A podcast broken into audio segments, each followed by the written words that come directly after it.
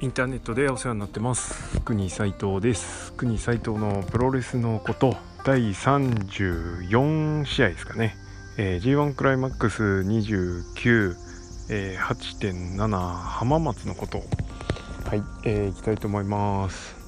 えー、早速ではもういよいよ佳境になってきてますけれども。うんとまずは第5試合。えー、真田対ランサーチャーですね。えーと、この試合は、えー、両者もう敗退が確定している試合ということで、まあ、測ってか測らずか、えー、試合順は妥当な位置っていう感じになってますね。はい、えー、で、えーと、両者ともに、うんと、あ、ともにじゃないのか。えー、アーチャーは5敗。で、真田は4敗と。えいう形も優勝戦線には絡みがないので逆にこれ、えー、予想しづらいという感じにはなってます。はい、えー、でどっちにベットするんだっつってとりあえずここは真田かなと。はい、ちょっとアーチャーに勝つ真田の図もなかなか思い浮かばなかったりするんですけれども、えー、アーチャーも本来本来と言ったらあれなんですけど今年ね非常によく頑張ってて、えー、いい活躍を見せてるんですけれどもえー、真田を負け越しをさせるのかっていうところと元来の、うん、星取り、うん、実力的なところから考えると別にアーシャーチャー2勝5敗っていうのは別にそんなにおかしな成績でもないのかなと、えー、いうふうには思うので、はいあのー、見せるものは見せて、えー、星は変わらないっていうのは悪くないと思うので、えー、アーチャーにはそれは勝ってほしいですけどは真田の勝ちでいいかなという感じです。そのぐらいの軽いノリですね。はい。こう敗退した同士の、うん、予想って難しいですね。まあでもあんだけ岡田といい試合をして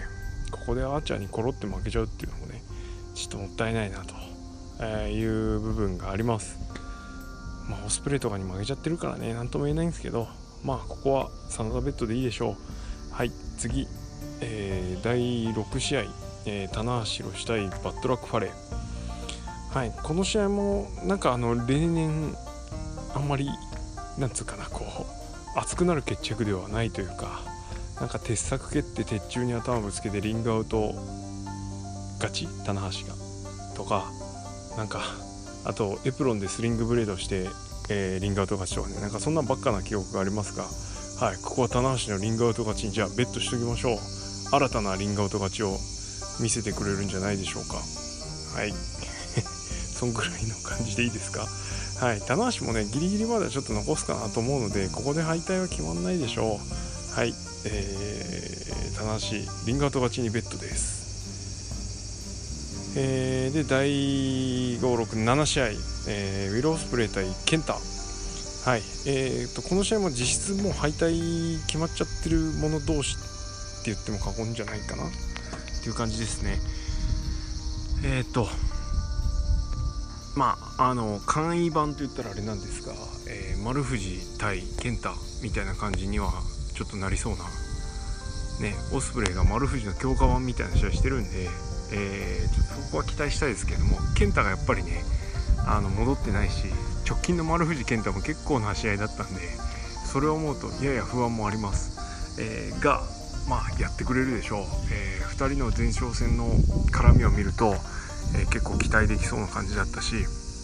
えー、ワクワクするような展開が待ってそうな気がするので、はい。えーベストバウトバシーンウィロースプレーがなんとか健太を引っ張ってくれるんじゃないかなと、はい。えそれに乗ってねここからでもいいからできれば波に乗ってほしいというか。はい、とにかくあのアンチ勢はもう今更いい試合をしても何も取り沙汰してくれないんだろうからもう気にしないということでいいと思います。でどっちにベットするんだってこれオスプレイにベットします。はい。うーん。ちょっとねここはね俺は所属とフリーの壁っていうのが立ちはだかってるような気がしてます。さっき言った真田オスプレイに負けてますけど真田どうやらフリーっぽいですね。はい。えー、まあちょっと多少ね事前にえー、真田が事前にというかもう結構前なんですけど真田は所属選手になってないっていう話をちょろっと耳にしてるので、はい。えー、であればここは所属の壁そして所属を決めたあのエース外人の壁との壁っていうのがちょっと2段階で出てくるのかなということで、えー、そういう打算も込みでオスプレイにベッドです。はい。えー、そうだな。オスプレイだったら GoTo スリープいい食らい方をしてくれそうな気もしますが。うん。オスプレイもこれで負けると6敗になっちゃうんで。まあねジュニア軽視っていう人もいるでしょうしちょっとねそこまで行ってほしくないなという個人的な気持ちもあるんで。はい、えー、ここはちょっと健太今まで応援してきて申し訳ないんですが、えー、オスプレイにベットさせてもらいます。はい、えー、で次セミファイナルですね、えー、イブシコート対ザクセバージュニア。えー、っとこれメインの試合と結果がニコイチになってそうな気はしてます。まあどこがどうニコイチなんだっていうのは気になる人はちょっと掘ってみればわかると思うんですが、えー、ということでその前提の予想を俺はしてます。でこの試合、えー、システム適用があると、えー、ザックの勝ちですね、えー、前回の対戦でインターコンチでザックが負けてますね、えー、ということで次はザックの番かなと。はい、ここでいきなりシステム適用かっていうのもありますが、まあ、ちょっとそういうベッドの仕方してもいいんじゃないのかなというふうに思ってます。でメインがどうかっていうとあでもこの試合ねちょっと待ってメインの試合行く前に、えー、この試合はとにかく毎回あの目新しいもの、えー、面白いものを提供してくれてる組み合わせなのであのー、初対戦が決まった時はとにかくあの WWE の誘いを蹴った WWE が実現させることができなかった、えー、しかもそのそれはイブシとザックの意思でそれを拒否したというか、まあ、拒否したってね明確に何かねあれがあるわけじゃないんですけどまあまああのー、なんだっけもう名前忘れちゃった。なんだっけ。クルーザーウェイトクラシック CWC だっけ。あの WWE が主催したクルーザーのトーナメントかなんかの準決勝で、えー、イブシが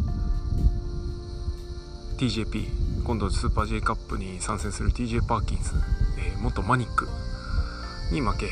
でザックが、えーと、元マスカラドラダ現グランメタリックですねに負けるという感じで、えー、要はこの2人がその後 WW に行かないよって言ったんで準決勝で終わったという経緯があります。えー、その後の運命はあのグランメタリックがどうなってるか TJP がどうなってるか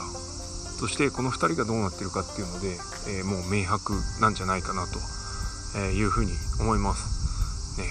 あのなんかザックがね前になんか俺たちは正しい選択をしたよみたいなツイートをしてましたがいぶしに向かって、えー、本当にそれはその通りじゃないかなというふうに思ってます。はい。ということで、えー、今回も何か新しいものが見れるといいなと、え、いうふうに思います。まあねちょっと見てないのは、えー、ザックのグラウンドに真っ向勝負で対抗するいぶしっていうのがちょっと見れてないのではい、えー、それがどうなるかなというところですね。ザックはいぶしのやってくることにほぼほぼ対応できるんですがいぶしがザックのやってくることに対応できない場面っていうのが、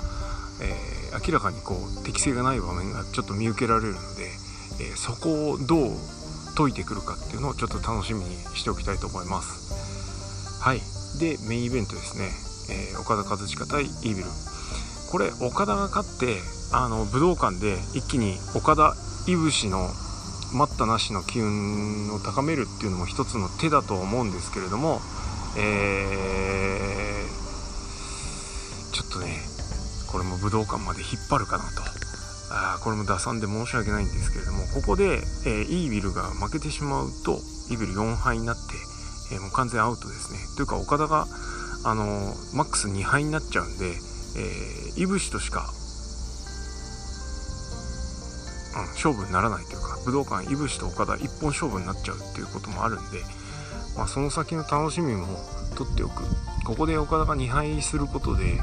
えー、参拝の人にも目があるっていう状態。にしておくと激アツかなと。で目下のところまだまあ結果出てないとあれですけど参拝誰かっていうと棚橋ね。えー、でイービル。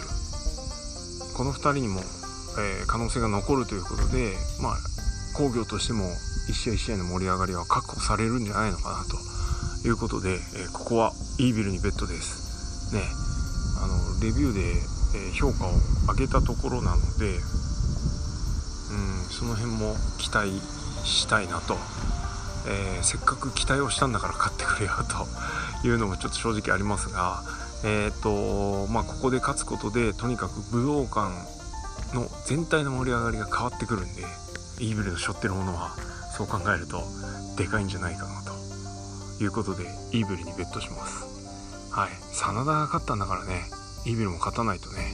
えー、っていうところもあるでしょう、えー、ちょっとロスインゴに寄せた考えをするんであれば、えー、そんな感じかな。はい。ってことでえー、っと浜松ですね。なんかあの予想が簡単かなと思ってたんですけれども意外と難しい。はい。えー、正直こんなに難しくなるとは思ってなかったというかまあケツ最後の2つはあ、あのー、5勝0敗であの全部予想的中狙えるかなぐらい思ってたんですけど